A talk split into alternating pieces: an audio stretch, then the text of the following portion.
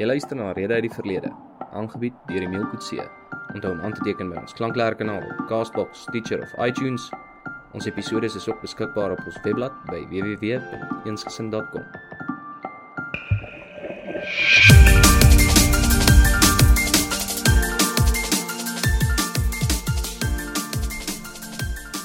Emil Kutse van Eensgesind en ons dis ons reeks Rede uit die Verlede en ek kuier vandag saam hier op die Noordwes Universiteit se Potchefstroom kampus met Anna Lagransie. Sy is een van ons nuutste historiese. Sy het sopas haar honeursgraad klaar gemaak en dit is die fokus van vanmiddag se gesprek oor haar honeursthesis. Dis Eensgesind se se wens om die nuwe navorsing wat opkomende historiese uh voltooi het aan die breë publiek bekend te stel En ons het be besluit ons gaan dit doen met Anna se nuwe bevindinge oor 'n dame met die naam van Johanna Brandt. So Anna, baie welkom. Baie dankie. Ehm um, die luisteraars sal dalk hoor 'n paar vroom studente wat hier verby die gebou loop. Dit is Vrydag. Dis nog nie eksamens nie, so hulle het rede om gelukkig te wees. Yes. So as daar nou 'n 'n 'n skree van jolligheid kom, ehm um, dit is dalk omdat hulle iets nuuts wys geraak het. So, Anna, vertel ons bietjie, wie was Johanna Brandt? Wel, Johanna Brandt is een van ons meer interessante uh tydsgenote uit die Afrikaner geskiedenis uit. My hoofdoel met die skripsie was om mense se persepsies rondom haar te verander. Want ek het al um redelike vreemde goed gehoor. Meeste mense ken haar as 'n profeet of as 'n spiritualis of so aan. Ek het meer ingegaan om die historiese persoon agter Johanna Brandt te sien. Um hoe sy haarself laat geld het binne die agtergrond waarin sy geleef het en so meer. So sy was 'n tipiese Transvaal meisie, sal ek sê, met um haar pa wat van Nederland afkomstig is. Haar ma kom uit 'n lang lyn van Afrikaner pioniers. Sy was 'n niggie van Andries Pretorius. Um Maar omdat hom Matu op die ou einde met 'n Nederlander getroud is hier in Suid-Afrika, het dit haar opinie baie sterk gevorm rondom Nederland. Sy is toe ook op die ou einde self met 'n Nederlander getroud, Louis Brandt. Maar ehm um, sy het hom oortuig om terug te kom Suid-Afrika toe, alhoewel sy aanvanklik na hom toe was in Nederland. Ehm um, sy het 'n baie sterk opinie oor haar volk gehad. Sy was partykeer meer krities oor haar eie volksmense as oor die Brit Britse volk of so aan. En ja, sy was net 'n baie interessante persoon gewees met soveel fasette om te sien.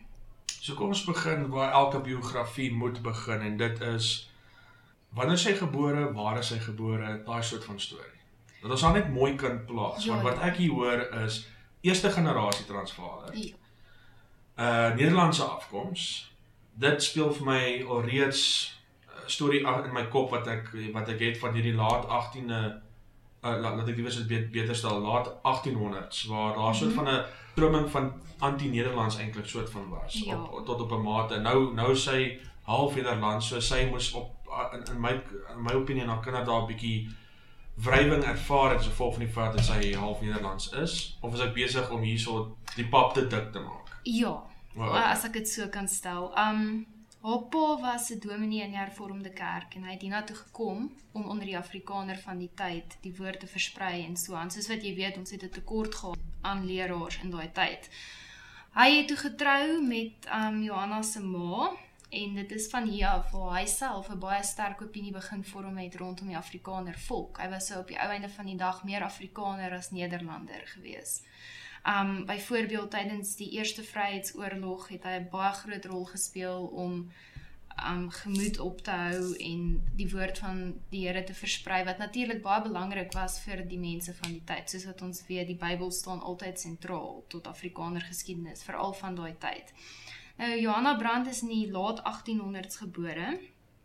Um tydens die eerste ag die Suid-Afrikaanse oorlog was sy al um 'n volwassene gewees, maar sy het nog steeds by haar ma gebly in harmonie. En so, dit soos baie millennials vandag nog. baie, dit is hoekom ons nie stereotypes maak oor millennials nie. Alhoewel sy een van vier kinders was, het sy en haar ma die sterkste band gevorm. Veral tydens die Suid-Afrikaanse oorlog omdat sy nog in die huis was. So dit is baie veilig om te redeneer dat Johanna Brandt meer Afrikaner was as Nederlander en dat sy dit op die ou einde van die dag reg gekry het om selfs haar man meer Afrikaner as Nederlands te maak. Nou wie was haar pa? Want jy het nou al twee keer na hom verwys. Ehm um, ek sit met ek dink ek weet wie hy is, maar ek wil nou nie my naam met 'n plank slaan en nou 'n verkeerde ding sê op 'n podcast nie. So wie was dit? Wie was hy? Was Nicolaas van Warmelo. Um hy het 'n baie groot rol gespeel in die Verenigde Kerk wat toe op die ou einde mislukking was, soos wat ons almal weet. Hy was baie passievol daaroor en dit het met tye selfs konflik in sy eie huis veroorsaak. En soos wat jy weet, die meer um stereotypies Afrikaners was teen die vereniging van die kerke. Hy was die leier van die vereniging van kerke. So daar was tye wat selfs sy vrou en kinders teen hom gedraai het. Maar op die ou einde iemand wat 'n baie groot rol gespeel het in die kerkwese van Suid-Afrika. En hierdie het uiteindelik 'n invloed gehad ook op die kinders in die van Warmelo huis. Omdat hy so erg Afrikaner oorgegaan het, het dit veroorsaak dat um die kinders in sy huis onder meer Johanna en Dietlof wat die bekendstes van die vier is um sterk Afrikaner sentimente getoon het later in hulle lewe baie sterk Nou hier is dieselfde van Warmelo Dominee wat by Skoemansdal was. korrek En toe Skoemansdal nou deur die Wawendas afgebrand is, het hy gebly of het hy afgetrek toe na waar Pietersburg Polokwane later aangetrek ek het? weet hy was meestal in Heidelberg gewees ek weet niks van Pietersburg se area nie O, so hy het toe heeltemal sy tot in Heidelberg en bo die Vrystaat toe getrek. ja Goed. Ehm um, so hy's 'n hervormde dominee getroud met 'n plaaslike uh nooi. trotse Afrikaner Het ons iets so, ehm um, weet ons iets van haar ma af, haar agtergrond. Nie soveel nie. Ehm um, soos wat ek sê, ons weet 'n bietjie van haar genealogie. Sy is 'n niggie, agterklein niggie van ehm um, Andries Pretorius. Sterk Afrikaner patriot. Ehm um, meeste van die bronne wat ek gekry het sien dat dit is Johanna se ma wat haar op die ou einde beïnvloed het om die spionasiewerk en so aan te doen waarvoor ons vandag Johanna Brand ken. Maar haar ma klink vir my soos boere aristokrasie, nobiliteit. So dis asof jy weet mense kan onmiddellik aanvaar dat sy sou daai nasionalistiese invloed in Johanna gehad het en dan skep skep dit die idee in my kop dat Johanna nooit 'n keuse gehad het nie. Dit lyk vir my onregverdig. O nee, nee, nee, nee, ek sal nie so sê nie. Um om mee te begin, Johanna het na haarself verwys as die aristokrasie van die volk. Maar sy het haar pa um uitgelig as die invloed wat haar nederig gehou het en hom nog steeds laat funksioneer het tussen die normale Afrikaner mens van die tyd eerder as om haar hoog op 'n pedestal geplaas te wees. Maar um Johanna het definitief 'n keuse gehad. Ek bedoel sy was kort voor die oorlog verby is Nederland toe om te trou met Louis Brandt wie teen daai tyd al 'n baie goeie vriendskap met haar en haar boetie Dietlof gevorm het. En sy het sy was sielsongelukkig in Nederland. Dit het haar glad nie gepas nie. 'n Mens kon sien sy wou terugkom. Sy het selfs haar man oortuig om eerder in Suid-Afrika te kom werk as in Nederland. So ek voel as sy gedwing was, sou sy te maklik Nederland toe gegaan het en daar gebly het vir die res van haar lewe. Sy wou terugkom, sy wou 'n verskil hierso kom maak het. Okay, kom ons bou 'n bietjie uit af familieboom, Dietlof van Walemo. Hoekom klink dit vir my bekend? Hy het um On Commando geskryf. Okay. Dit was een van die um een van die min uh boeke wat gehou is in die gevangenekampe. Um en in my skripsie het ek ook gesê dat Dietlof het as 'n kruisgevangene aangekom in Johannesburg. Toe kon toe het Johanna en haar ma die geleentheid om hom vinnig raak te sien of jy weet vir hom 'n paar goedjies te gee. Sy het hom 'n notaboek gegee. En dit is in daardie notaboek waarin hy sy ervarings, wat hy onthou van die oorlog en so aan neergeskryf het. En dit sou op die einde gepubliseer word as On Commando. So dit is soort van direkte danke aan Johanna dat ons vandag daardie baie belangrike primêre bron van Dietlof ook het, On Commando. Um en dis ook belangrik om te noem dat die van Warmelo kinders was baie goed opgevoed. Um hulle pa het 'n punt daarvan gemaak om vir hulle die beste opvoeding te gee. Hulle kon Engels praat en skryf vlot, hulle kon Nederlands praat en skryf vlot. So Dietlof was een van die min mense wat in die posisie gestaan het om al daai ervarings neer te skryf en vir ons nou vandag beskikbaar te stel. Dan wil ek bietjie dan 'n duiwels advokaat wees, vergewe, dis mos nou maar die rol van die onderhouder. Natuurlik. Okay? maak dit dan nie hulle klomp snobs nie. As ek nou kyk na jou arm bywoner wat nie eens 2 sent gehad het, maar hy moes op komando gaan. Maar nou sit jy met Dietlof wat vir my baie meer opgevoed lyk like, en hy en ek dink ook aan iemand soos Jan Smits wat met literatuur in sy knapsak rond uh, um, rondgery het dat hy nie aan kon lees. Mm Hy nie regtig met die ouens kon gesels en weet wat soos wat die troepe nou sal doen nie of die die burgers sal doen nie. So Dietlof klink vir my soos 'n snop of is ek verkeerd? Ek dink dit sal mense eerste indruk wees, maar as jy On Commando lees, sal jy sien hulle het almal, wel hy en Johanna toon vir my baie ehm um, amper 'n maatskaplike sy, 'n diep omgee vir die mense om hulle. En hulle hulle posisie waarin hulle was om te kon lees en skryf en so opgevoed te wees, dit het hulle geensins beter wel dit het hulle beter gemaak as die ander maar hulle het dit nie gebruik om beter te voel of so nie. Hulle was net een van die ander. Op komando het hy net as 'n gewone soldaat gejoin en al so. Ek het baie respek vir Dietlof. Ek dink nie hy was 'n snop nie nee. Okay, nee, okay. Uh, soos die Engelsman sê fair enough. Ehm um, want uh, ek bedoel byvoorbeeld daai gedeelte van my van Jan Smith waar ek weet hy met 'n Griekse mitologie boek in sy knapsak rondgeloop en ek gesê, "Jesus, dis nou die laaste ding wat ek sou gryp as ek op komando gaan." Ehm um, ek sou leesstof saamvat, maar glo nie ek sal dit vat nie want nie nee. want hy wou dit eers klaar lees al is 'n oorlog aan die gang. Dit ek leer eintlik 'n les daaruit. Moenie laat ek makro omgewing dinge jou mikro omgewing ver, versteur nie. Exactly. Goed, maar Johanna het ook nie net stil gesit en net die wasgoed gestryk tydens die oorlog nie. Sy het deelgeneem. Sy het En hoe het sy deelgeneem? sy was aktief betrokke gewees. Um die eerste ding wat ek kan noem is haar verpleegkunde. Sy het eers by die um die staatsmeisieskool naby Harmonie waar sy gewoon het daai tyd is omskep in 'n hospitaal. Sy het eers daarso um haar verpleegkunde gaan doen en so aan. Toe by ouende toe moes sy dit staak.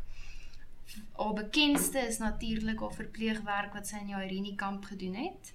Um dit dit dit- het soveel bygedra tot die opheffing van die volk om net 'n Afrikaner meisie te hê tussen jou wat jou verpleeg eerder as 'n 'n Britse verpleegster of so aan. Ek sou sê dit het die moed van die mense om haar baie gelig. En sy skryf dit ook baie in haar oorlogsdagboek dat dit was lekker vir die mense van die konsentrasiekamp om 'n Afrikaner meisie te hê. Baie van hulle het ook haar pa geken, so dit was lekker om daardie band ook te hê. Maar behalwe vir dit, natuurlik, sy was 'n spioen ook. Kan mens sê. Okay, nou praat ons oor dinge wat my eers interesseer. Spioens, spionasie. Ehm um, okay, ons het 'n paar be bekende spioene in ons militêre en selfs polisie geskiedenis. Ek dink aan die Swart Luiperd, Frans Duquesne of sy volle naam Frans Hubert Duquesne. Ehm um, en uh, natuurlik nou wat is die kerel van die Eerste Wêreldoorlog ehm um, wat my nou ongelukkig nou in die steek laat. Maar okay nou, Johanne Brandt het ons 'n spioen is dit nou soos Matahari of of weet ons hierso, jy weet, wat 'n soort spioen? Verduidelik meer oor. Dis nou dis nou wat die manier is hoe ek haar storie sou verkoop aan 'n uh, 'n 'n televisiestasie wat 'n wat 'n uh, dokumentêr oor haar sou skiet. Spioen. Vertel ons meer daaroor. Wel, ek dink ek moet begin by die feit dat Harmonie was reg in die middel van Pretoria. Dit was waar al die um Britse aktiwiteite gebeur het, dis waar al die dokumente vanaf gestuur is en gekry is en so aan. So sy en haar ma was in 'n perfekte posisie om 'n rol te speel vir die boere indien hulle wou. Nou, alhoewel meeste vrouens na konsentrasiekampe toe geskuif is, soos wat jy weet, vrouens en kinders, Johanna en haar ma is nooit nie. Ons het nooit ons het geen idee hoekom nie. Hmm. Moontlik omdat die um Britte gevoel het hulle is so in die middel. Hulle gaan niks daar kan regkry tussen al daai Britse soldate wat die hele tyd beweeg nie. Maar hulle het hierdie posisie laat geld. Hierdie wonderlike posisie in Pretoria wat hulle gehad het. Nou um Daar haar spionasie het verskeie fasette. Ek bedoel sy het um briewe gestuur um wat in suurlemoensap geskryf is uit die Transvaal uit Kaap toe na haar sussie toe in um Kaapstad en van daar af is dit dan nou versprei na Nederland toe waar dit ook al moes gaan.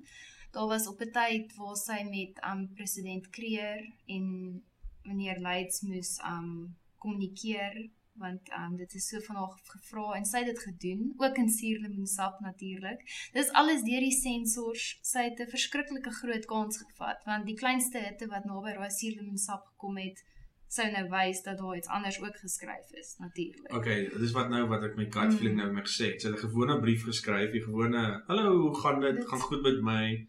Maar dan is die Solomon uh, sap skrif was dan, jy weet, soos wat hulle noem invisible ink. Invisible, ja. En jy moes dit nou voor 'n vlam hou om te kan sien dat wat daar staan. Ja. Weet ons wat er daarna gestaan het? Ja, um, sy het selfs 'n boek gehou in Seerlemoen Sap wat nou heeltemal met jare duidelik geword het. Um sy sy noem dit haar ek dink haar secret diary verwys sy dit na as. So obviously nou met tyd het dit bekend geword en soos wat ek verstaan is daar ook meeste van die tyd is dit binne koeverte geskryf. Um eerder as deel van 'n brief is die Seerlemoen Sap binne die koevert geskryf sodat daar nie vermoedes is oor hierdie lang stukke oop brief tussen die res of so iets nie.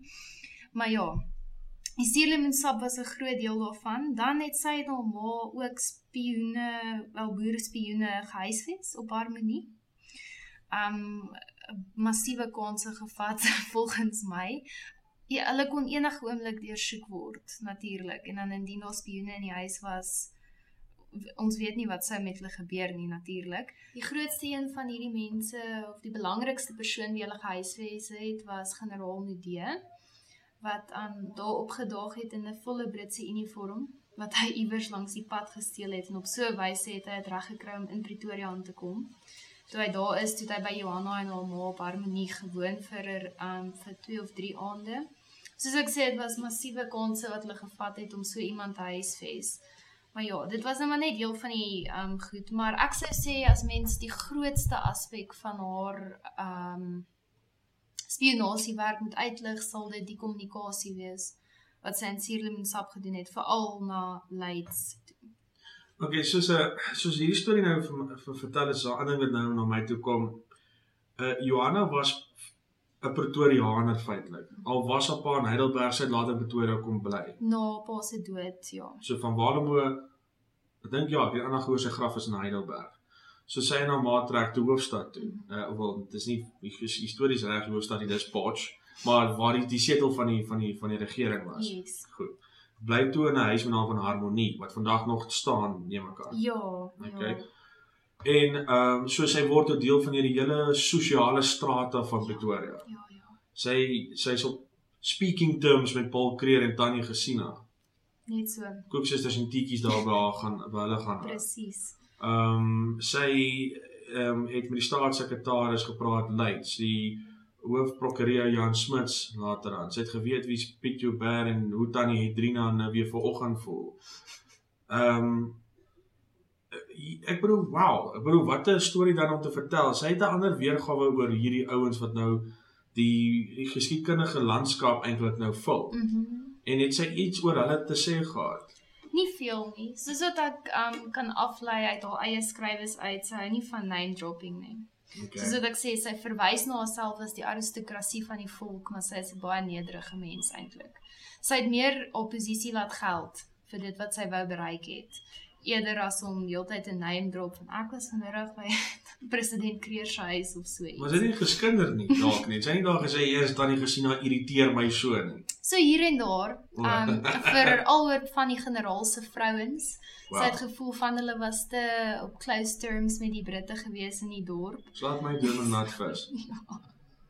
Okay. Ja, nee, sy het sy het so 'n bietjie hier en daar geskinder. Hmm. Kan ons sê sy was ten volle 'n Paul Creer ondersteuner of het sy geglo dat hy is die verkeerde man om die om die Transvaal te lei? Maar nee, nee, sy was 100% 'n Paul Creer ondersteuner gewees. Maar um sy was verskriklik bewus van haar omgewing en haar onmiddellike omgewing en so aan. Sy maak selfs um want sy was bewus van die feit dat Paul Creer se bydrae nader aan die einde van die oorlog was baie klein. Dit was meer in die hande van die groot generaals um die Botas en die Delareys en so aan eerder as in Paul Creer self se. So sy was 100% agter Paul Creer, maar sy het geweet dat hy was nie eintlik nader aan die einde van die oorlog die groot figuur waarna almal gekyk het nie. Nie die wets en so aan. Hy was die son wat gesak het en daar's 'n nuwe son wat opkom. Presies, presies. Wat my wat my pla van Johanna Brand soos ek nou haar storie ontdek saam met die luisteraar soos wat jy hom vertel is dat okay, sy sy is bietjie van 'n hoër sosiale klas. Ehm um, haar sy haar ma is nie na 'n konsentrasiekamp toe geneem nie. Indien hulle sou, sou hulle dan nie na Irene toe gegaan het, neem ek aan. Ehm um, en maar sy word toe 'n verpleegster. Was sy voor die tyd as 'n verpleegster opgelei voor die oorlog? Nee, net in die begin van die oorlog het daardie deel begin. Ja. So sy het nie by die Suid-Afrikaanse Hospitaal by te Groenkloof dalk eers gedien voor die oorlog of iets nie. Nie soos wat ek kon raak lees nie. Nou, hoe oud is sy as verpleegster? Sy seker nog vroeg 20's Ja, baie vroeg 20's. Ja. en sy het by die staats meisie modelskool so dit sê gematrikuleer.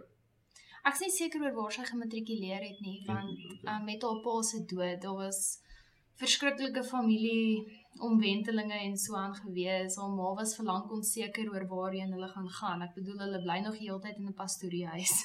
en dan ewe skielik met haar pa se dood het jy nou al hierdie geld Ja. wat jy kry. En ehm um, toe besluit hulle net om Harmonie toe te of om 'n plekkie te koop in Pretoria wat toe nou uiteindelik Harmonie genoem is. So dit was dis bietjie de mekaar om daardie ehm um, blokkies bymekaar te plaas rondom Johanna Brand se opvoeding. Want lyk vir my in daai tyd van haar van haar lewe was daar nie regtig stabiliteit nie. Ja. En sy Soos was sy was soos 'n blaartjie in die wind. Sy kon enige plek toe gewaai. Dis haar ma gesê, "Hel, ons gaan Kaap toe dan." Presies, dit was 'n opsie. O. Want op daardie stadium was haar sussie klaar in die Kaap, getroud met ehm um, 'n man Kloete, 'n baie belangrike prokureur en so aan. So dit was 'n opsie, maar hulle het op die ou einde Pretoria toe gegaan. Soos wat ek kan dink, ek dink hulle Transvaal bloed was maar te sterk om. Kaap toe te gaan op daardie Ek stadium. kan dit nogal verstaan as die enigste enigste gebore Transvaaler in my familie. Ehm um, Goed, so nou breek die oorlog uit. Dis makro omgewing, sy kan niks daaraan doen nie. Uh baie van die vriende gaan op komando, uh vriendinne is teen teen bekommerd. Ehm um, daar's daar's spanning in die lug. Ehm um, en dis dis stories soos Johan Brandt en 'n ander ou wat ek nou navors, uh, 'n ou met naam van Kenneth Ryt van der Spy wat 'n klein seentjie was in Pretoria in daai tyd. Ehm um, ek sien seker as hulle mekaar dalk geken het nie, dit weet mense weet nooit. Ehm uh, weet hoe groot was Pretoria regtig? Ja. Ehm um, maar jy kry die idee dat Pretoria toe hy nou ingeval is. Mhm. Ehm um, het jy baie mense gekry wat vinnig hulle mantels ver, uh, verander het. Jy weet ek kom manteldraaiers. Ek bedoel hulle was eers baie pro-republiek en toe Roberts inkom en sê wel dis nou Brit, die Britse gebied hiersom. Uh, kom ons sk skink 'n koppie tee daarop. Uh toe is hulle nou van ag dankie tog, jy weet van Kreer was nou so erg en Maar jy jy kry hierdie die hards en dit nie almal van hulle is bitter einders nie. Ek kry die idee soos wat ek uh, Johanna Brand se se dagboek lees. Dink Jackie Grobler het hom wat Ja. ja. wat die mense dit getranskribeer of Ja, uh, ja, ek dink ek dink jy kan dit getranskribeer nie, maar hy het baie interpretasie ook gedoen Ja, natuurlik, ja. soos 'n mens daai lees en as mens jou ehm um, teses lees, dan kry kom ek agter dat Johanna Brand, sy's een van daai ondersteuners. As sy haar haar- haar besluit gemaak het, dan ondersteun sy daai ideaal of daai organisasie kom high of low water. Hardkoppig, definitief. Ek wou nie dit so gestel het nie, maar dankie dat jy dit wel so gestel het. Nee, nee, ek sal definitief sê sy was hardkoppig. En ehm um, sy was ook baie krities teenoor haar eie volk, soos wat mense ehm um, sterk patriotte van die tyd maar was. Ehm um, sy skryf byvoorbeeld dat met die inname van Pretoria haar ma wou glad nie gaan kyk het nie, want dis iets wat jy weet wat jy nie sien nie kan jou nie hartseer maak nie. Maar sy het besluit sy moet gaan, want so iets gaan belangrik wees vir die geskiedenis. Sy het toe gegaan en dan skryf sy sy het haar eie mense meer dopgehou as die Britte om haar Okay. want sy wou weet wie is die ware ondersteuners en wie nie. Die ware ondersteuners van die boere en wie is nie. Wie is bly? Amper daai soort van verligting van ag, dis darm nou verby of so iets, jy weet. Hmm. Sy was baie krities teenoor haar eie mense ook gewees. En wat was haar observasie toe gewees? Sy het niks verder daaroor gesê nie, maar sy het wel gesê sy weet wie al die loyale mense is teenoor die boere en wie is nie. En ek neem toe nou maar aan van daar af het sy nie met daai mense gepraat wat sy is nie loyaal aan voor het nie of so. Maar sy sy vertel nie dalk hoekom wat wat het haar die idee gegee dat die ou is nou pro Victoria in plaas van oom Paul. Het hulle dalk Union Jack vlaggie gewaai of God save the Queen geskree? Dalk het hulle net verskriklik bly gelyk. O, o, okay. So sy sê nie spesifiek Nee. Okay, sy het nou nie names gedrop nie, maar sy het nie sy het nie daar gesê van jy weet die ou 'n maand terug het hy gesê, jy weet ek sal tot die dood vir die republiek beklei en nou sing hy God Save the Queen. Sy het nie iets soos dit gesê nie. Nee, sy maak algemene observasies, maar sy noem nie name met die inname van Pretoria nie. Nee. Okay, so sy uh, maar maar sy het nog steeds die boodskap oorgedra dat daar is ouens wat toe toe die toe die die gety nou draai, toe draai hulle saam. Hulle hulle was nie bereid om Draadsitters, ja. Ja. Nou die ma se reaksies vir my baie interessant. Ek bedoel sy sien hoe Skoemansdal in mekaar insak. Ek bedoel Sk- Skoemansdal, sy sy moes daai tyd nog beleef het toe generaal Skooman daar was. Ek bedoel die ou wat Potchefstroom twee keer ingeval het. Ek bedoel sy was om omring deur 'n klomp rowwe ouens, feitelik as jy daaraan dink in die vroeë republieksjare. Ehm um, sekerlik het die ma ook gesien die anneksasieperiode wat feitelik dieselfde begrip sou gehad het as Britte wat nou in Kerkplein weet opmarseer Natuurlik. maar sy wou dit nie sien nie. Mhm. Dis vir my 'n striking soort van stelling van van Johanna Brandt of sê my ma wou nie saamkom nie. Ek dink ons moet onthou dat teen die inname van Pretoria was die algemene bewus, nasionale bewussyn onder Afrikaners baie sterker as in die tyd van Skoemansdal. Well, okay. Want die oorlog het dit ook verskerp natuurlik. Jy weet, as jy saam iets het om voor te veg of jy het saam iets wat jy kan verloor, dan maak dit jou gevoel van nasionalisme baie sterker. So ek dink die idee dat die middelpunt van haar volk waar hulle by alles Pretoria word ingeneem was vir te veel. Selfs ten spyte van alles wat sy in die verlede al gesien het. Hmm. as gevolg van hierdie want nasionalisme het hoogtyd gevier tydens die oorlog soos wat jy weet daar was hierdie vinnige opskiet van dit ewe skielik want daar's soveel om te verloor soveel om voor te veg. Vir die eerste keer staan ons almal saam so iets jy weet. So dit is my mening daaroor maar ons kan maar net spekuleer. Wel, ek bedoel Belpot en Jessel wat sou gee om dit te kon regkry in volk se gemoed wat so vinnig is skoot van be proudly ZAR. Ehm um, want dis die idee wat ek kry. Ek bedoel Smit se eeu van onreg publikasie, alhoewel Ryds dit feitelik geskryf het. Ehm um, en jy weet Kreer word uitgebou as hierdie weet hy wou vrede maak, maar nou is hy in 'n hoek ingedruk. Ehm um, daai idee is is nog steeds prominent vandag. ja Ek bedoel iemand wat sielkundig goed verstaan het, moes dit mooi ingestoot as jy my vra want ehm uh, Paul Creer het soveel korrupsie sake teen hom gehad in sy hele jy weet vier termyn uh, bewind. En dis nou nie moddergooiery nie, maar ek bedoel die man was nie engeltjie nie. natuurlik En nog steeds het hy so 'n ondersteuningsbasis gehad in Johanna Brands een van dit. Ehm um, en maar ek het net hierdie idee. Ek ek sê deel dit vir Johanna Brand. Ek weet 'n historikus moet dit nie doen nie, maar dis partykeer hoe ek 'n gevoel met 'n historiese figuur kry. Ek sit daar in my era. As Johanna Brand nou 'n dame student op die pik was, of sy sou hier een gewees het, sy het die intelligensie, sy het die deursettingsvermoë, sy het die belangstelling, Agtergrond. agtergrond en ek voel net dat jy weet in haar generasie het sy nie al die geleenthede gehad nie. En dit pla my. Absoluut Of is ek besig om jy weet te veel oor 'n klein saakie te Ag maak? nee, ek stem saam. As sy vandag geleef het op die Pikkamp Potchefstroom kampus soos wat jy sê, sy sou op die SR gewees het, verskeie komitees gejoin het. nee, sy was baie aktief hoor. Maar Nee, maar dis omdat sy wou wees. Jy weet baie mense is Mm. aktief want hulle moet wees, maar as dit hulle graag wil nie. Hier jy jy weet dis hierdie ding van jy weet arbeid nee, wil ek dit nie so stel nie, gaan iemand ontstel. Maar ek bedoel sy sy wou werk, sy wou deel wees. Sy wou haarself laat geld het, definitief. Ehm um, was dit om haar sosiale status te behou of om verder te gaan of het dit dan nie regtig geplan nie? Ek dink dit was meer om dit te benut. Wow. Ja, tot die um tot die voordeel van die breër volk.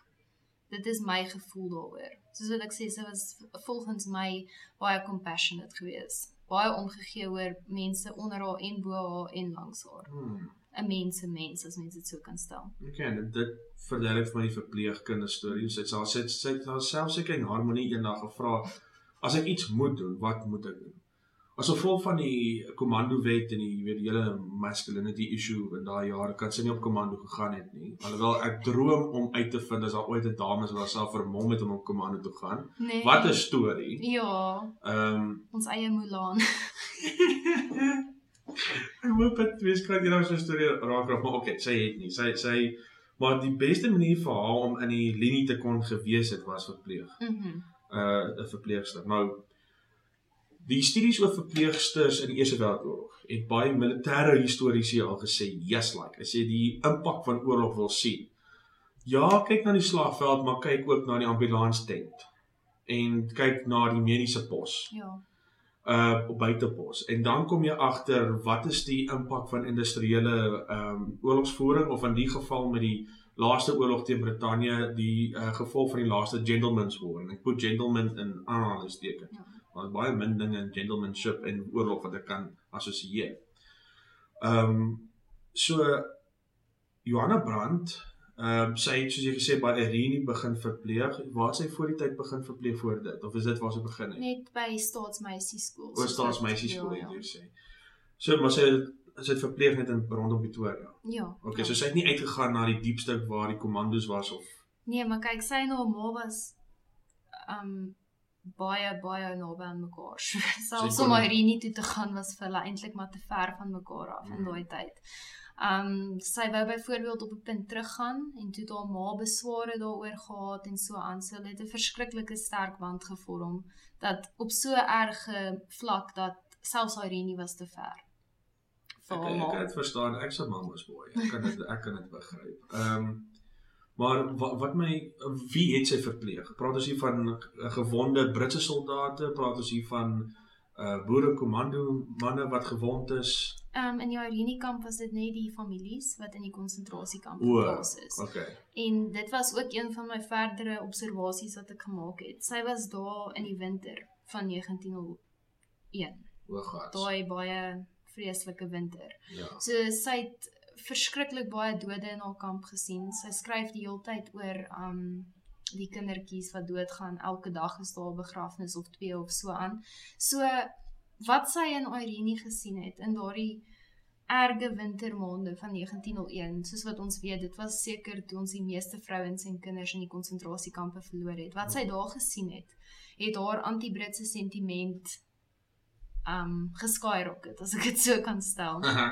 En natuurlik uh anti-Britse sentiment is 'n baie groot komponent van nasionalis Afrikaner nasionalisme. So wat sy daar in die kamp gesien het, het in 'n sin al nasionalisme aangevuur om die die suffering van haar eie volk te sien, 'n volk waarvoor sy so diep meegevoel het. Uh, dit moes verskriklik gewees het. Hmm. En uh, mense sien dit ook in haar skrywes. Noem sy enige mense in die Irene konsentrasiekamp? Sy noem verskeie um families, familiegroepe. Sy beskryf byvoorbeeld I saw one family today that sy noem nie noodwendig name nie, maar sy noem presies wat sy gesien het. Um indien dit vir haar baie interessant was of so. Sy kon nou natuurlik nie alles neerskryf nie. Gee vir ons 'n voorbeeld. Um sy beskryf byvoorbeeld eendag dat um 'n vrou daar aangekom het met haar kindertjies, maar sy was klaar swanger teen die tyd toe sy in die Irene kamp opgeneem is. Um en toe haar kind gebore word, toe is dit 'n gekleurde kind. En toe uiteindelik toe kom dit uit dat um die vrou is verkragt, soos wat sy van haar plaas af gevlug het.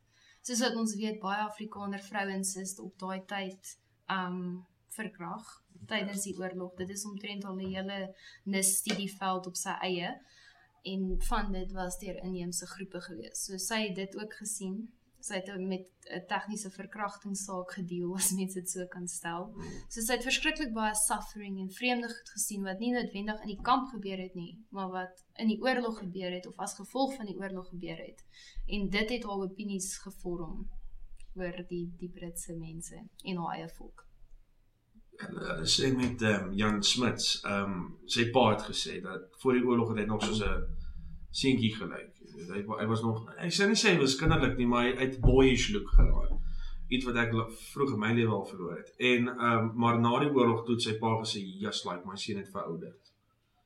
Ek kry dieselfde ding met Johan Johanna Brand. Dis daai daai konsentrasiekamp was 'n wake-up call wat sy ek dink haar heeltemal geskok het. Ja, nee.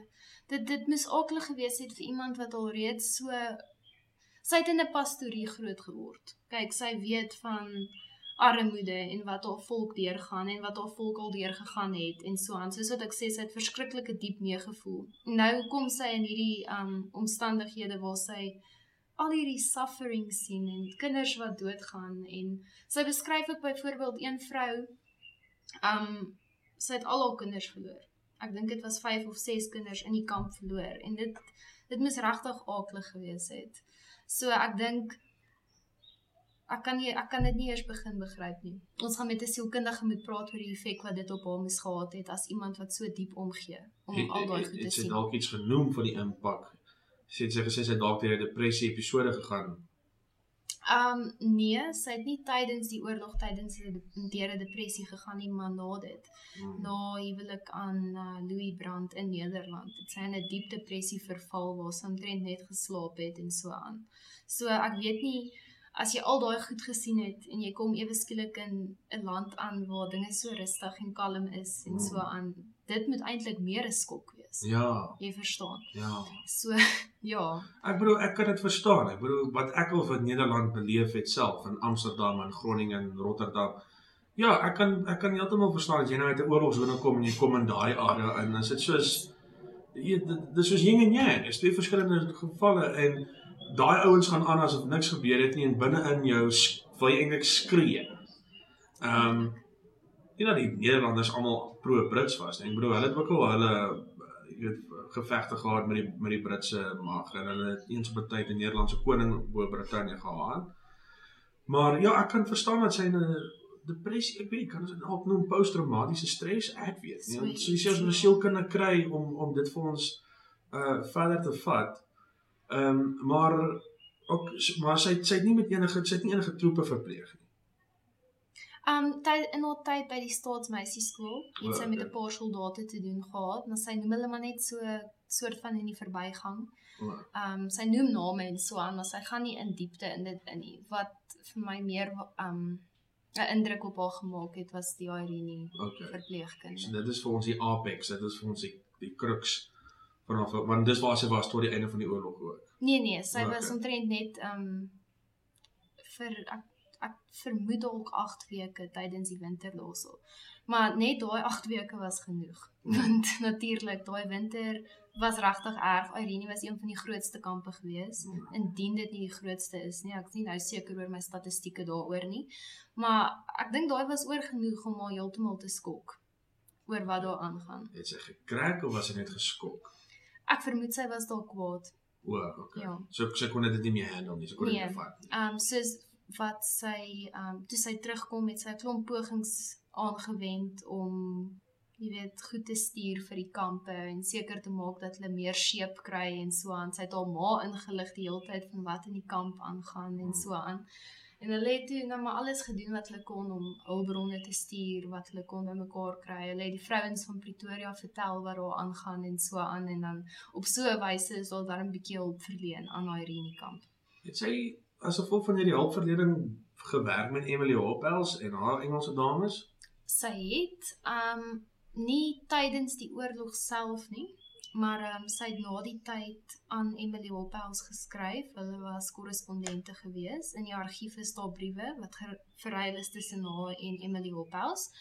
En um een uitvloeisel daarvan is die spinskool wat sy na die oorlog in Pietersburg gestig het vir die vrouens van die omgewing.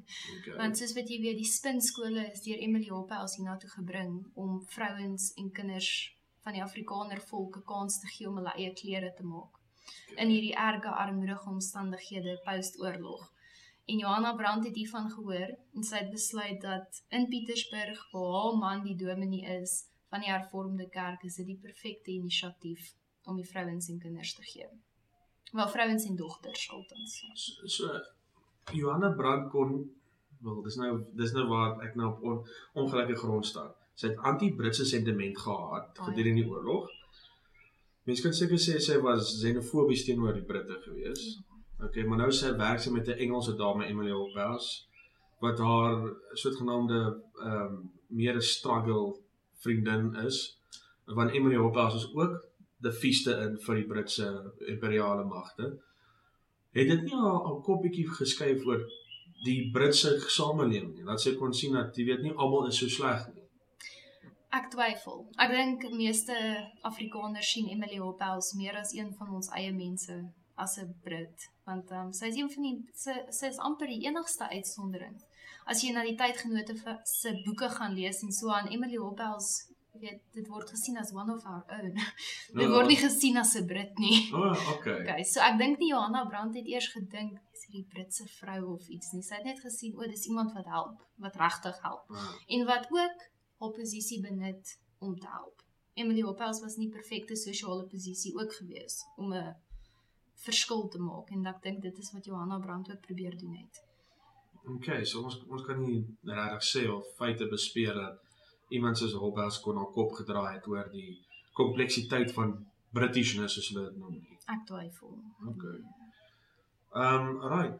Dit sê nie dalk ook daar by die ou Staatsmuseum verpleeg nie. Ek- die die Staatsmuseum is reg langs die Pretoria se dieretuin. Dis 'n fanatiese interessante gebou. Hy het so groot anker voor die plek en ek en ek weet dit was op 'n tyd gebruik as een van daai makeshift hospitale. Oh, okay. Ehm um, het sy dalk daar of of weet jy iets van dit af? Sy beskryf dit nie in die bronne wat ek gekry het nie. O, ek sien. So ja.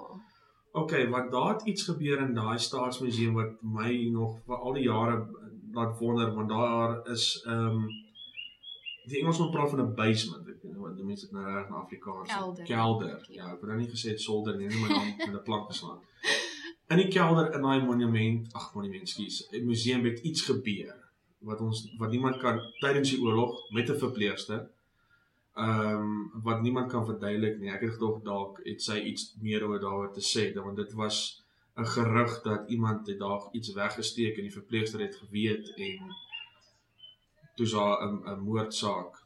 Sure. Ek kyk misdaad geskiedenis. So dis Ja, hoekom dis ja, ek ja. dit nou nou wonder.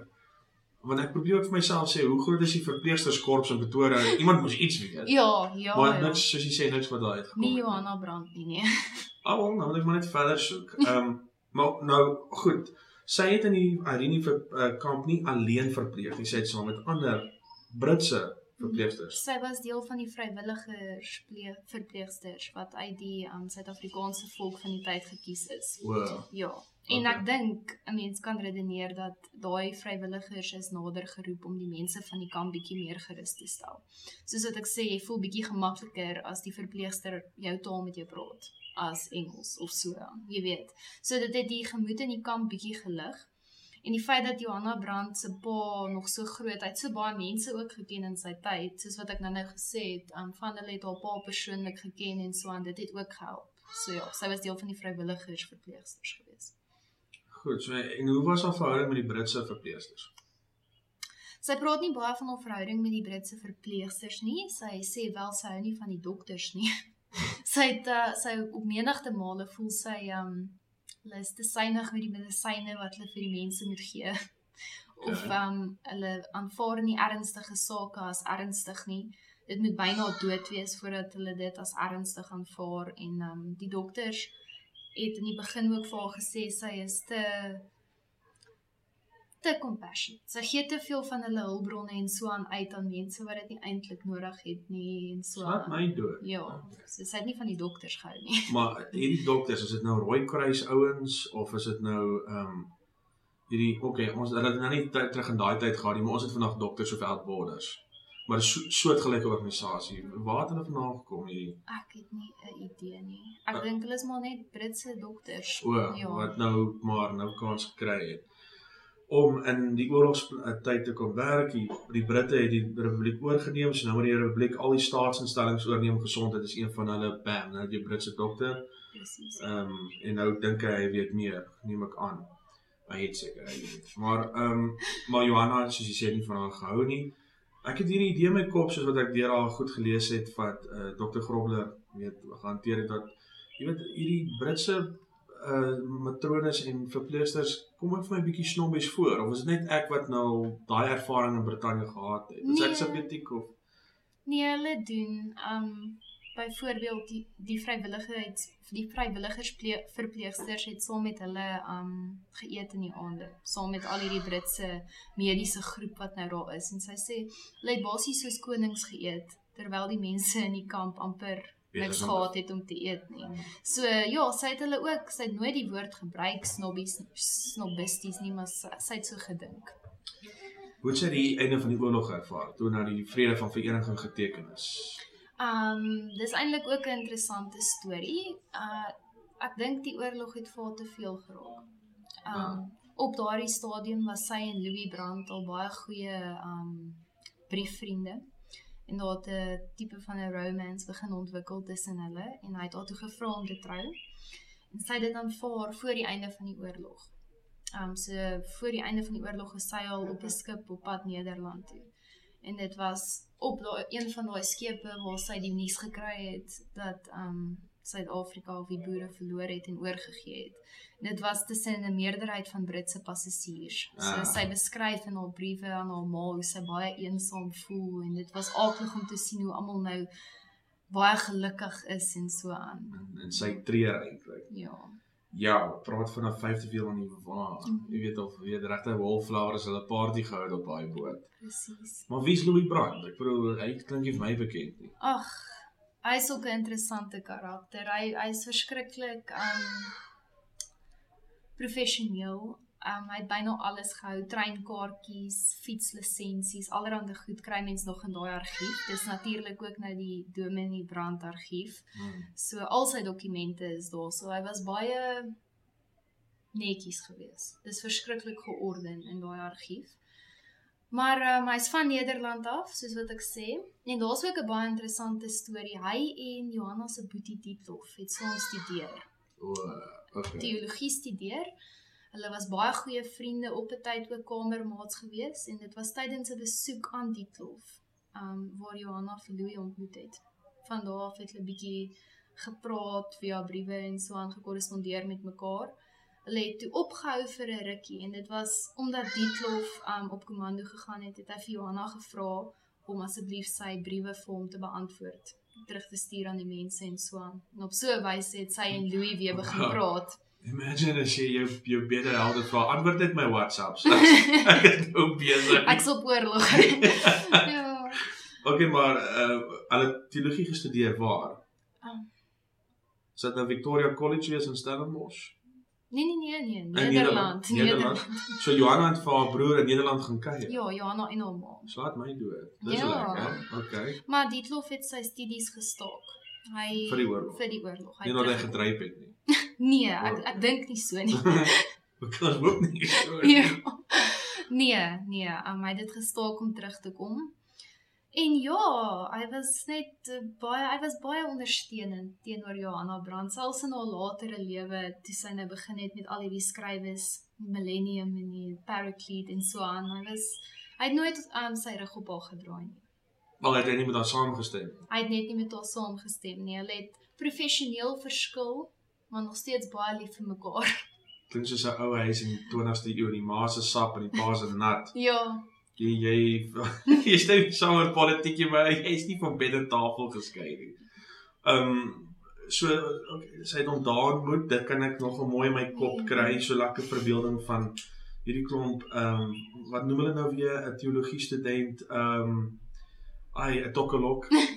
uh daar ek neem aan dis Amsterdam Universiteit. Ek vermoed. Die Vrye Universiteit van Amsterdam. Ehm um, daar het ons in die gragte ontmoet het en uh, daarna het hulle met mekaar gekommunikeer. Okay. Ehm um, gesien hulle dieselfde belangstellings, oorlog breek uit, Dietlof kom terug. Dietlof het oorleef die oorlog. Ja, ja, hy. Okay, maar hy het toe later aangaan as dominee ook. Ek dink nie sin nie. Ek weet haar ander boetie het. Hy was definitief 'n dominee, Okay. Willem, ja. Okay. Ja, maar um Louis het toe klaar gemaak anders as Dietlof. Um hy het toe Nee. ges Ja. En natuurlik daar was 'n meer wel te veel leraars op daai tyd in Nederland want hulle het soveel teologiese skole. Ons die hele tyd hierdie graduates. maar hy het toe op die ou einde 'n roeping 'n roeping gekry en sy eie gemeente gekry en so aan in Nederland. Wow, okay. Maar um Johanna en hy getroud is, het sy hom begin oortuig dat hulle is hier benodig. Jy weet, hulle het leraars in Suid-Afrika nodig en sy wou baie graag ook kom help het met die armoede verligting. Want daar maar die hele tyd daai briewe is so interessant want daar maar die hele tyd aan haar geskryf, jou mense het jou nodig. Wow. Jou volk het jou nodig. Dit gaan so sleg. Dit dit dit dit, dit. jy moet hierdie en hierdie sien en so aan. En sy het nou weer haar man bewus gemaak daarvan. En ja, hy het op die ou einde ingegee en hulle het teruggekom Suid-Afrika toe. Maar hulle is in Nederland getrou. in Nederland. So haar huweliksertifikaat sou daar wees. Ehm um, okay, natuurlik hier ook aanvaar is en toe waar het hy die roeping in Suid-Afrika gekry?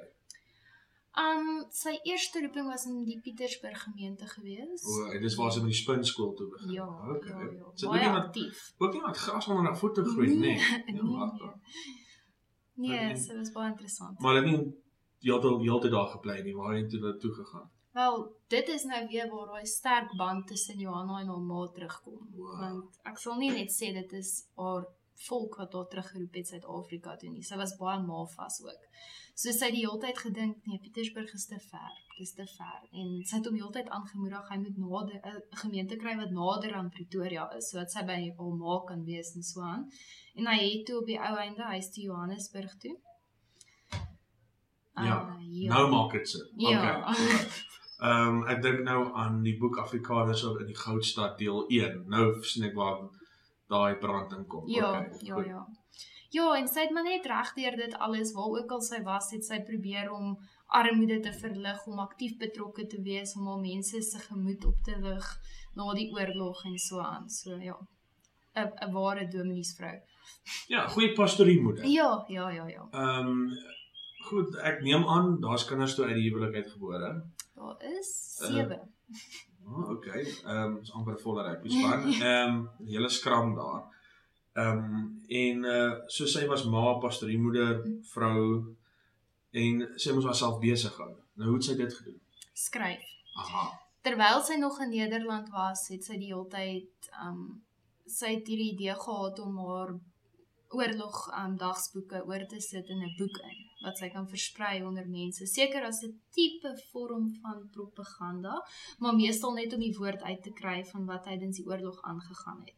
En dis toe uit dit uit waar ons vandag die publikasie van het konsentrasiekamp van Irene het of die ko- konsentrasiekamp van Irene. Dit Sy- dit is die titel, het konsentrasiekamp van. Irene, ja. Okay. Ja, dit is gebaseer op haar boek, haar oorlogdagsboek wat sy gehou het in haar tyd daarso. Okay, sy laat my nogal dink aan Erich Maria Remarque wat dieselfde doen met die Eerste Wêreldoorlog. Hy het die boek geskryf All Quiet on the Western Front. Presies ook uit sy dagboek uit en toe hy dit net in 'n novella geskryf in plaas van 'n memoir. Al feitelik was dit seker maar ook 'n memoir, maar hy het baie meer geskryf soos wat jy 'n novella sou skryf. So sy sy sy bou aan op daai soort van literatuur ook. As 'n mens wil weet hoe dit was in die kamp, lees Johanna Brandt. En dieselfde met die spionasiewerk, dis waar hy die Kapi Komando gekom het. Okay. Dit wat sy gehou het uit van haar spionasiewerk en so aan. Ja. Vertel ons oor die Kapi Komando. Wat wat op dese aarde is dit? Dit klink soos 'n een Girl Scouts organisasie. Uh daar was later 'n organisasie wat genaamd was die Kapi Komando, maar dit het niks met haar te doen nie. Um die Kapi Komando is die naam wat sy gekies het vir haar boek wat sy geskryf het oor haar spionasiewerk tydens die oorlog. Um sy het dit meer in 'n tipe van 'n romanvorm geskryf volgens my. Dis gebaseer op haar dagboek, maar dit is 'n boekvorm. So sy het 'n klomp goedjies bygewerk wat mense nie in die oorspronklike dagboek sien en so aan nie. En ja, sy het net die Kapi Komando gekies want sy wou iets hê wat spesifiek verwysing maak na die vrou. Dit was vroue spione. So die Kapi is die Die simbool. Kapi is die simbool. Maar hulle is op komando van 'n oorlog. Ja. Maar ek het nou hierdie weird idee, ek weet 'n Kapi is uitstekend om boodskappe in weg te steek terwyl jy deur die deur die troepe verbystap of is ek besig hier om grashalms te Dit vang? sou amazing gewees het. okay, maar dis fiktief. Okay. Ja, nee. Ah, maar, maar wat is die Kapi komando na die tyd? Wat nou niks van haar te doen het. Het ons nou nie die twee weet soos wat ek verstaan was dit maar net um 'n vorm van 'n vroue federasie soos wat die SLVF was. O, okay. En meeste van daardie organisasies was mos maar kultuurorganisasies Ja. met die um, met die doel op die voortbou van die Afrikaner kultuur. Maar is is die latere Kapi komando die een wat nader gekom het, nie geïnspireer deur haar boek dalk nie. Ek dink dit het meer te doen gehad met um soos wat jy sê baie mense het al die naam Kapi Komando gehoor, maar ons Ah. weet nie waar ons dit gehoor het nie. Ek dink daardie organisasie het meer ingegaan met die doel van wat assosieer ons met Afrikaner vroue? Wat se naam assosieer ons met hulle? En Kapi Komando is seker maar wat in hulle kop ingespring het. Okay. Alright. Maar dis ja. maar net 'n educated guess. Ek is nie seker ja, nie. Okay, goed, goed. Ehm um, Maar sy was 'n skrywer, meer as net het konsentrasiekamp. Sy het meer geskryf. Vertel ons meer oor haar oor haar ander publikasies. Verskriklik baie. Daar sy het so ongelooflik baie geskryf. Dis ook deel van die rede hoekom ek besluit het om my skripsie oor haar te doen. Ons het soveel primêre bronne wat deur haar geskryf is. Dis wonderlik. En dit dek vir 'n groot reeks dinge. Ek bedoel, ons kan begin by die Kapi Komando en het konsentrasiekamp wat gaan oor die oorlog. Dan is daar um die smeltkruis wat baie polities gemotiveerd is. Um dit bied uh dit bied 'n insig tot daai idee van die politiek in Suid-Afrika in 1920. Dan son natuurlik die profetiese skrywes wat ook jy kan soort van smeltkruis onder dit laat geld, maar nie eintlik nie, maar die twee grootes daarso is Millennium en The Paraclete wat baie ver uit mekaar geskryf is. So as mens Millennium lees en jy lees Paraclete, dan kry jy 'n redelike goeie idee van die veranderinge in Johanna se lewe binne daai tydperk. Dink ons is 'n synopsis gee van daai titels. Die Millennium is gebaseer op um visioene wat sy gehad het um by haar ma se doodsbed. En dit is van daar af waar ons haar klassifiseer as 'n profeet meeste van hierdie visioene gaan oor um haar persoonlike lewe en haar kinders en so aan, maar van dit baie van dit het ook gegaan oor Suid-Afrika en die toekoms van haar mense. Nou die ding van Millennium is dis 'n verskriklike um teenstrydige ding om te lees, want ons is nie eintlik seker verwys hy na die Afrikaner volk of die Suid-Afrikaanse volk nie. Ons weet nie wie wie betrek sy almal binne haar idee van Suid-Afrikaanse mense op daai oomblik nie. Okay. Maar omdat dit so profeties van aard was, um het die kerk probleme gehad daarmee, want haar man is 'n dominee in die hervormde kerk, so daar was groot uh, kwessies gewees. En hulle het op die ou einde um 'n komitee bymekaar geroep om met haar te praat oor hierdie goed wat sy neerskryf. Slaat my dood. Okay. En So hulle sy het 'n huisbesoek gehad, maar dit was nie 'n gemaklike een. Nee, en sy het net by haar opinies gestaan. Sy het aangehou um met haar opinies. Dit is wat sy gesien het by haar ma se doodsbed. Dis wat sy aan Suid-Afrika moet skryf. En sy het 'n baie sterk opinie van die land. Sy sê die hele tyd ek wy hierdie boek aan Suid-Afrika. Suid-Afrika is die land van die toekoms en so aan. Sy het net by dit gestaan, al haar opinies reg deur daai komitee se ondersoek en so aan. En hulle het op die ou einde net besluit dat dit is haar opinies en haar man moet homself net soort van distansieer daarvan af. Het hy? Hy het, maar dit het nie um bad blood veroorsaak as ek dit so kan stel tussen hom en Johanna nie. Okay, die respek aan vir Johanna daaroor. Ja, en in hierdie tyd tussen Millennium en Paraclete, um voel ek ons kan nie verseker sê nie, maar Johanna was soort van ongemaklik omdat so min mense haar ernstig opvat in Millennium. Dat sy begin soort van geradikaliseer het teenoor haar eie land en haar eie volk en sy het 'n verskriklike feministiese kleur begin aanneem. En dit is nou waar al hierdie stories vandaan kom van Johanna Brandt is die een wat dink God is 'n vrou of Jesus is 'n vrou of so iets. Ons het al al daai goed gehoor, maar dit is glad nie waar nie. Die Paraclete gaan eintlik net oor sy sy sê dat die een wat die wêreld gaan gereed maak vir die wederkoms is 'n vroulike figuur wat uit Suid-Afrika uit gaan kom en dit die persoon of die figuur gaan die wêreld gereed maak vir wanneer God weer terugkom en so aan. En sy sy plaas weer eens die hele tyd klem op Suid-Afrika. Die hele tyd. Sy het 'n verskriklike groot um respek vir die land. In Millennium en Paraclete. Maar Paraclete is verskriklik uh, feministies, sal ek sê.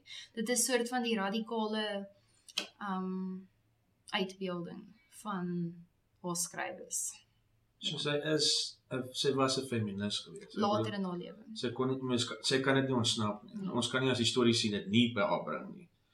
Maar was sy 'n raging een? En dan hoor sy het mans vir baie dinge blameer. Nee, ek dink haar feminisme was meer 'n reaksie teen hierdie groot kerk oomies, kan ek sê wat vir haar besluit dat um dis haar opinie en sy moet nou maar net aangaan met dit, maar hulle dwing haar man om homself te distansieer van dit af.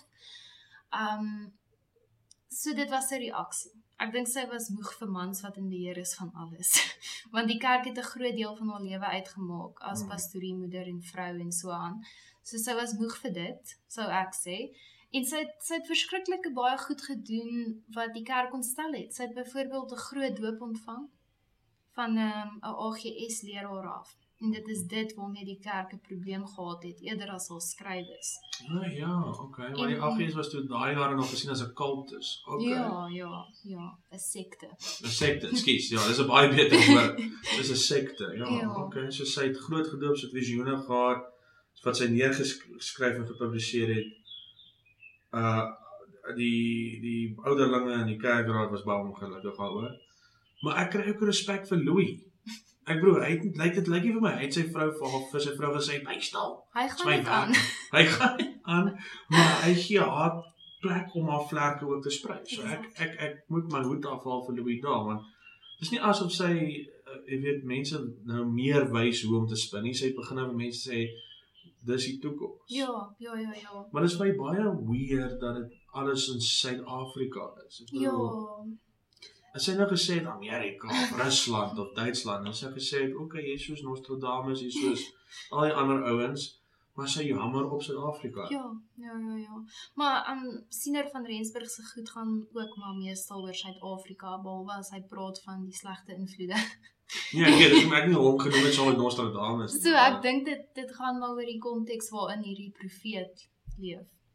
Maar maar hulle twee was ouderdoms nie ouderdomsgenoot. Ek was maak dit nou maar generasiegenoot. Ek bedoel hulle hulle hulle was profetiese individue in dieselfde historiese tydperk.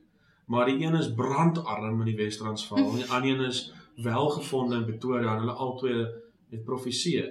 En iemand iemand al gekyk as hulle prof, profetiese aanhalings aanklank het. Laas wat ek gehoor het is daar 'n hele webwerf wat elke week iets skryf van Johanna Brandt en Siener van Rensburg se goed en hoe dit nou effek het presies op wat vandag in Suid-Afrika aangaan en so aan, maar ek het maar probeer om myself nie daaraan te steur nie, want Nou reg is. ek probeer na die ander kant van Johanna Brandt kyk. die meer menslike een Ja. sê gesê. Ons moet nie net vaskyk in hierdie weird profetiese vrou nie.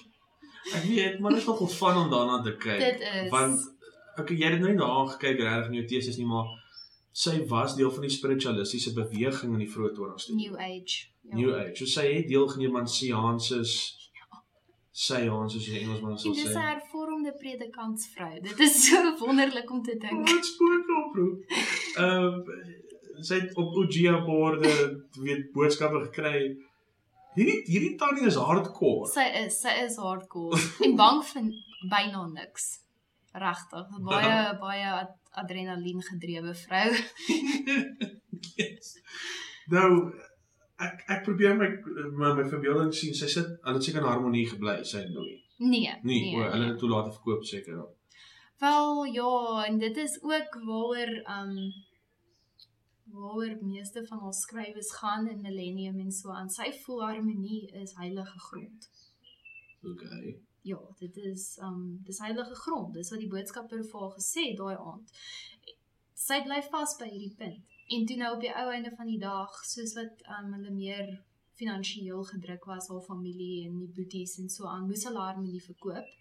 Sy was verskriklik ongelukkig hieroor. Wil sy het gaan kamp buite die hek nadat die plek verkoop is en so aan. En sy het vasgeglo, dis heilige grond. Harmonie gaan 'n baie belangrike rol speel in wêreldgeskiedenis vorentoe. So Dit dis vreemd om te sê, maar sy het 'n baie sy het, sy was amper net so geheg aan harmonie soos wat sy aan haar ma was. Maar die die dorp, ag nee, dorp, skus, die dorpshuis harmonie is nou nog steeds deel van die hervormde kerk. Is nou hulle eiendom is dit nie. Ek's nie presies seker Oh, nie. ek dink ek het dit iewers raak gelees. So, Dit was al iewers omskep in 'n skool, weet ek. ah, Ja. okay. Maar sy het nie haar spiritualistiese beweging gehad terwyl sy nog in harmonie gebly het nie. Nee.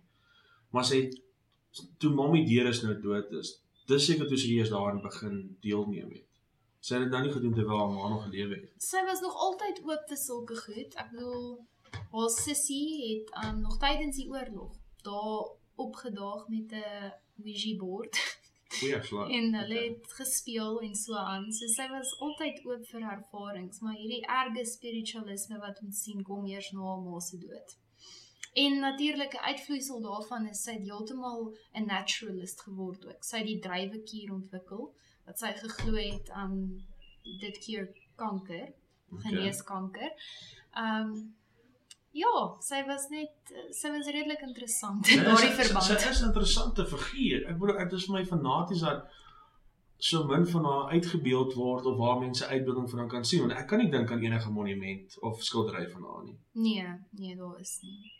En en met my militêre geskiedenis agtergrond, ek kan nie dink onthou is haar 'n skip of iets na haar vernoem is nie. Jy weet daar's 'n Maria van Riebeeck duikboot en Johanna van der Merwe, maar dis nie dieselfde Johanna nie. Dis heeltemal anders se beeld daai. Lyk vir my sy in die voetnotas van geskiedenis verval en ons sit hier met 'n amazing historiese figuur. Ek dink die probleem wat ons daarmee het, uh, wat ons het is die Afrikaner historiese voor ons wou nie na kyk nie. As gevolg van al hierdie weirdness wat aan haar verbonde is. Sy het gesê profetiese skrywes gedoen en allerlei goed soos dit. Sy was 'n vrou wat nie soos 'n vrou opgetree het van die tyd nie, verstaan? En dis nie lekker om na te kyk nie, want jy moet al daai goed dan nou saam probeer vat om die, die historiese figuur te kry daar agter. So dit is hoekom ek gevoel het ek wil begin deur Johanna Brand se as mens te sien voordat ons na haar kyk as 'n profeet of as 'n spiritualis of as die een van die groot new age bewegers van Suid-Afrika. Ons moet eers kyk wie was sy, wat het sy gedoen voor dit. Ja. En ehm um, okay, so as ons nou daai perspektief op hom uh, moet plaas. Ons het ons het dat sy sagmoedig was na jonger jare. Sy was ehm um, meer menslik. Baie. Maar wat nog? In haar vroeë jare. Wel selfs deur haar hele lewe. Ehm um, sy het al lief al liefde vir mense behou regdeur dit alles. Dit is wat ek kon sien. Ehm um, so sy sy was patrioties, uh, volkslewend. Ja, ja baie nasionalisties, patrioties so aan. En sy het gedoen wat sy kon om net haar mense te help. Kyk, en nie net al mense in die sin van armoede verligting of maatskaplike werk of so iets nie, maar ook in die sin van toe dit kom by ons moet 'n eie taal hê het sy gedoen wat sy kon in daardie verband. En van die briewe wat ons kry tussen haar en Louis Brandt later in haar lewe skryf sy dat sy probeer meer van die Afrikaanse woorde gebruik as Nederlandse woorde want sy voel dit is belangrik dat ons die taal bou. Hmm. En sy sê ook in een van haar latere publikasies moedig sy die Afrikaner volk aan hulle moenie dat die taal kwessie um hulle skei nie. Hulle moet eerder saam staan en 'n taal ontwikkel eerder as om net te sê nee, ons moet net Nederlands praat of ons moet nou 'n nuwe taal hê. Hulle moet eerder saamwerk om 'n nuwe taal te kry want sy het geglo dis een van die groot goed wat nodig is om die volk te laat voortleef. Slaan my dood. So jy verskriklike groot invloed gehad op die tweede taalbeweging. En haar skryfwerk ook as jy nou die profetiese werke weg wat Smeltkroes het gesê, dis ja. ek bedoel dis in Afrikaans geskryf, so dis een van jou eerste boeke in Afrikaans. Uh, ek bedoel sy die eerste vroulike skrywer in Afrikaans? O nee nee nee, nee okay. daar's ander, maar sy is een van die groot. Sy is een van die eerste, ja. eerste pilare van waarop kon staan. Ehm um, nou hoe het sy nou haar lewe toe nou deurgeleef? Wanneer sy dood en wat se omstandighede sy dood? Oh man is om en by 30 jaar voor haar dood in 'n vratsongeluk in 'n huis.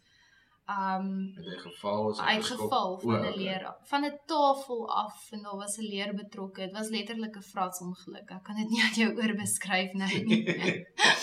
maar um Ekskuus my, ek seker hy lag. Nee, maar ek het hierdie idee in my kop. presies, presies. En ja, sy het toe maar net van daar af um sy het al kinders nog altyd gehad en so aan van hulle het heeltemal nie met haar saamgestem oor haar mediese persepsies wat sy gehad het en haar dieete wat sy gevolg het en so aan nie. Ek was sy nou. Sy het heeltemal vegetaries geraak. Mm. En dit is moeilik vir Afrikaner om dit te aanvaar. Van haar kinders het ook probleme gehad om mee. Haar een seun wat ek weet het 'n dokter geword.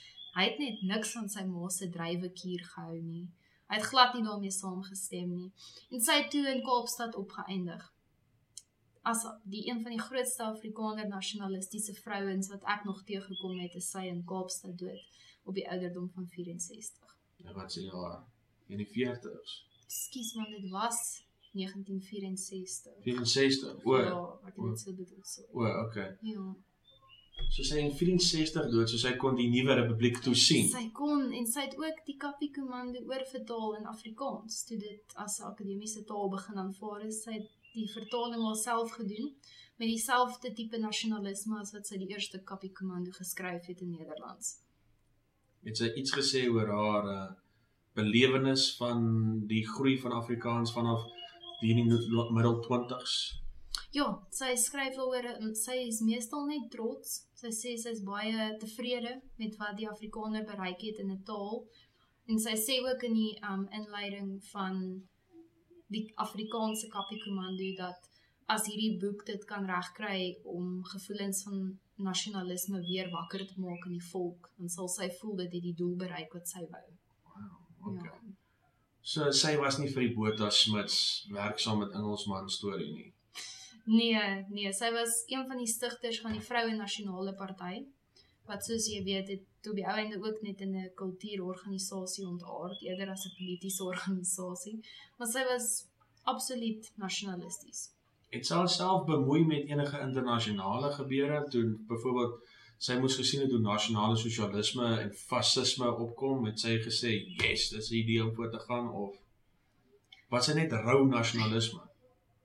Dink dit was net rou nasionalisme, maar in die tydperk van die Tweede Wêreldoorlog is daar nie goeie skrywers wat ons van haar het nie, want sy kon nie teen daai tyd meer korrespondeer met haar skoonma in Nederland nie. Al, sy was al dood en dis baie van die briewe was tussen haar en haar skoonma gewissel. En sy het ook nie op daardie stadium 'n dagboek gehou nie, so ons het nie dit nie. Haar publikasies van die tyd sê nie baie nie. So ons weet nie wat is haar opinies tydens die Tweede Wêreldoorlog eintlik nie. Het sy ooit gestop met haar spiritualisme? Dit het meer in my siening oorgegaan in 'n tipe van 'n mediese aspek in in die sin dat sy die drywekier wou bevorder het en die menslike liggaam reinig en so aan. So dit dit was nie in 'n sin solid spiritualisme nie, dit was meer naturalisme soos wat ek dit kan interpreteer. So sy het homeopaat geword. Ja, presies. En sy is 'n doktersgraad gegee deur 'n Amerikaanse universiteit wat baie van haar drywekier gehou het. So sy het aan die einde van haar lewe meer gefokus op die mediese aspek. Hm. Ja. Maar nou, 61 breek aan, die Republiek van Suid-Afrika is uitgeroep. Sy beleef dit en sy's nie seniel nie. Broer sy's sy's nog met ons in daai tyd en sy sien die een republiek val nie aan nie en word weer verklaar. Ek bedoel, het sy niks vir ons daar gelos oor haar gevoelens of ek, ek kan verbeel sy was heeltemal weet verheug geweest. Presies, presies. Niks wat ek kon sien nie. Niks wat ons kon kry nie. nee.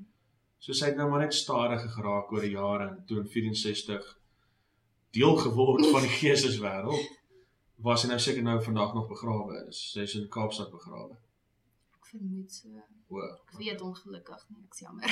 Johanna Brand. Ja, Wat 'n fascinerende historiese figuur. absoluut, absoluut. Soveel meer as net 'n profeet. Ons moet dit altyd onthou. Ja, en ek is erg geskok klaar die ouer uh weet historiese, jy weet die ouens wat in die 30s, 40s, 50s regtig weet uh begin studeer het en nie in die 60s, 70s begin publiseer het, nooit regtig na gekyk het nie. Ek bedoel ek sal wat wil gee my halfuur met haar onder toe kom gehad het. O ja. Jy weet al al domineer sy my met en bombardeer my met al hierdie feite. Die tannie was net vir my is net vir my ehm um, 'n harde goeiehavel feitelik. Jy weet sy kon baie dinge deurgaan. So dankie dat jy hierdie storie met ons gedeel het. Dit is Ons is ehm um, bly dat jy weet dit is dis dis dis dis ooglopend dat dit is fantastiese navorsing wat gedoen is. Jou teses neem ek aan is beskikbaar by die NWI se webtuiste. Ja. dit is En, daarso. en nou is jy besig met jou meestersgraad. Ja, oor iets heeltemal anders. Kom ons kom ons eindig daarmee, net vir ons 'n 'n d'oeuvre kan gee, 'n peselhappie kan gee wat ons van jou pen kan verwag met jou meestersgraad. Okay, wel Johanna Brand was um, 'n challenge geweest om al daai goeters in een persoon te probeer vasvat en so aan. So ek het hierdie keer besluit om eerder ietsie meer solid histories te doen. So ek gaan dit oor die interneringskampe van die Tweede Wêreldoorlog doen wat hier in Suid-Afrika gestig is, waarby meeste van die Ossewa brandwaglede op die ou einde die die sterk Ossewa brandwaglede die um ja, hulle geïnterneer is en die redes daar agter, die beleide wat gevorm is daar rondom die effek wat dit gehad het na die tyd en daar was 'n klomp historiese uitvloeisels daarvan, soos byvoorbeeld daar's 'n bond van um oud politieke gevangenes en geïnterneerders geskep van die lede wat geïnterneer is. En dan ook is die OB noodhulpfonds geskep. So daar's soveel wat net as gevolg van die interneringskampe gebeur het om te ondersoek en ek voel dis die perfekte ding om saam te vat in een meesterstudie. En dit bewys dat ehm um, jy kan nog redelik na vele aspekte kyk. Ehm um, wat nou nogal die, die trend is in geskiedenis, weet om jou een teses uh net nie weer herhaling te wees van vorige een, jy kan wys jy kan na verskillende dinge kyk want nou kyk jy na militêre geskiedenis, jy kyk na uh politieke geskiedenis, selfs bietjie misdade, gevangenisgeskiedenis daar. En ehm um, jy gaan met groot kanonne nou werk. Jy weet John Foster's en die Cleese en die ehm um, Smith self. Smith's lang Hendrik van der Berg, ouens wat by Koffiefontein was. Uh Amalia is dit die ander ene. So dit is 'n ja, dit is wel anderste van van Johanne Brand, maar dis wat geskiedenis lekker maak. Dit gee jou ander vistas. Ja, ja, ja. Ehm um, So ons sien uit na die volgende gesprek met jou meestersgraad klaar, dan praat ons oor die geïntegreerdes. Wonderlik. Uitstekend. Maar ek's tevrede met vandag. Ek wil hê Johanna, mense moet na Johanna Brand kyk as meer as net 'n profeet of 'n spiritualist. Ja, wat, wat kan ons wat sal jou verwagting wees? Hoe hoe meer moet 'n mens haar storie vertel? Hierdie is net 'n podcast en dit kan natuurlik verder gaan, maar as jy nou die kans kon kry, wat sou jy doen? Wel, ek gaan definitief probeer om iets gepubliseer te kry, maar net bloot hierdie blootstelling wat ek kry met eensgesind is al klaar wonderlik. Maar um ek dink ons moet sien wat Johanna Brand bygedra het net tot die taal selfs. Haar beweging in die tweede taalbeweging is baie belangrik en ook na haar by breër bydra tot die skep van 'n nasionale bewussyn regdeur van die oorlog af tot in die 60s in. So ons moet kyk na hierdie goed eerder as net na haar weird goed en die redes hoekom sy uitgelos is deur die historiese tot nou toe. Hmm. Ons moet die na die res van die vrou kyk eerder as net die die face value. OK, en dit sal ons help met ons gapings wat ons het in gendergeskiedenis neem kan om meer na die vrou as mens te kyk in plaas van net die weird dinge soos jy sê. Presies. Dit was een van die goed ek wou graag oor 'n vrou skryf en Johanna Brandt het seker een van die vrouens met die meeste bronne okay. in Suid-Afrikaanse geskiedenis. So ek het nie 'n tekort aan bronne gehad nie. Enigiemand wat verdere navorsing wil doen, gaan ook nie 'n tekort aan bronne hê nie. Die meeste van die bronne is in die land, is in Suid-Afrika. Dit is meeste van dit is in die um Hervormde Kerk se argief in Pretoria. Oh. Baie van dit is gepubliseer. Dit is ook primêre bronne wat deur haarself geskryf is. En soos ek sê, Johanna Brandt het sy het geweet hierdie goed gaan belangrik wees met tyd. Sy en haar seun Andries wat ook 'n dominee geword het, het die argief wat ons nou as die brandversameling ken, hulle het dit gaan uitsorteer in die latere stadium van haar lewe want sy het seker geweet mense gaan haar interessant sien en so aan. So sy was reg. Sy was. Van die laers het nog haar handskrif op. ja. Dis wonderlik, dis wonderlik. Wow, hoe na hoe nader kan jy ou aan 'n persoon kom as aan sy geskryf geskryf wat hy neergestaaf het. Maar ongelukkig sal ons die gesprek moet beëindig, maar ons gaan weer een hê. Met jou met en en ons hopelik gaan ons nog meer kan hê met al jou werk wat uit jou pen uitkom nou dat dit jou eerste ehm um, weet wat noem ons dit nou wat jy jou byvoeging tot ons geskiedkundige diskurs is dit net die begin. Ons gaan nog uitsien nog na 'n paar. Ja ja ja uh weet so baie dankie vir jou tyd. Nee baie dankie. Ons in jou kantoor kon gekuier het en dan praat ons weer in die toekoms. Baie dankie.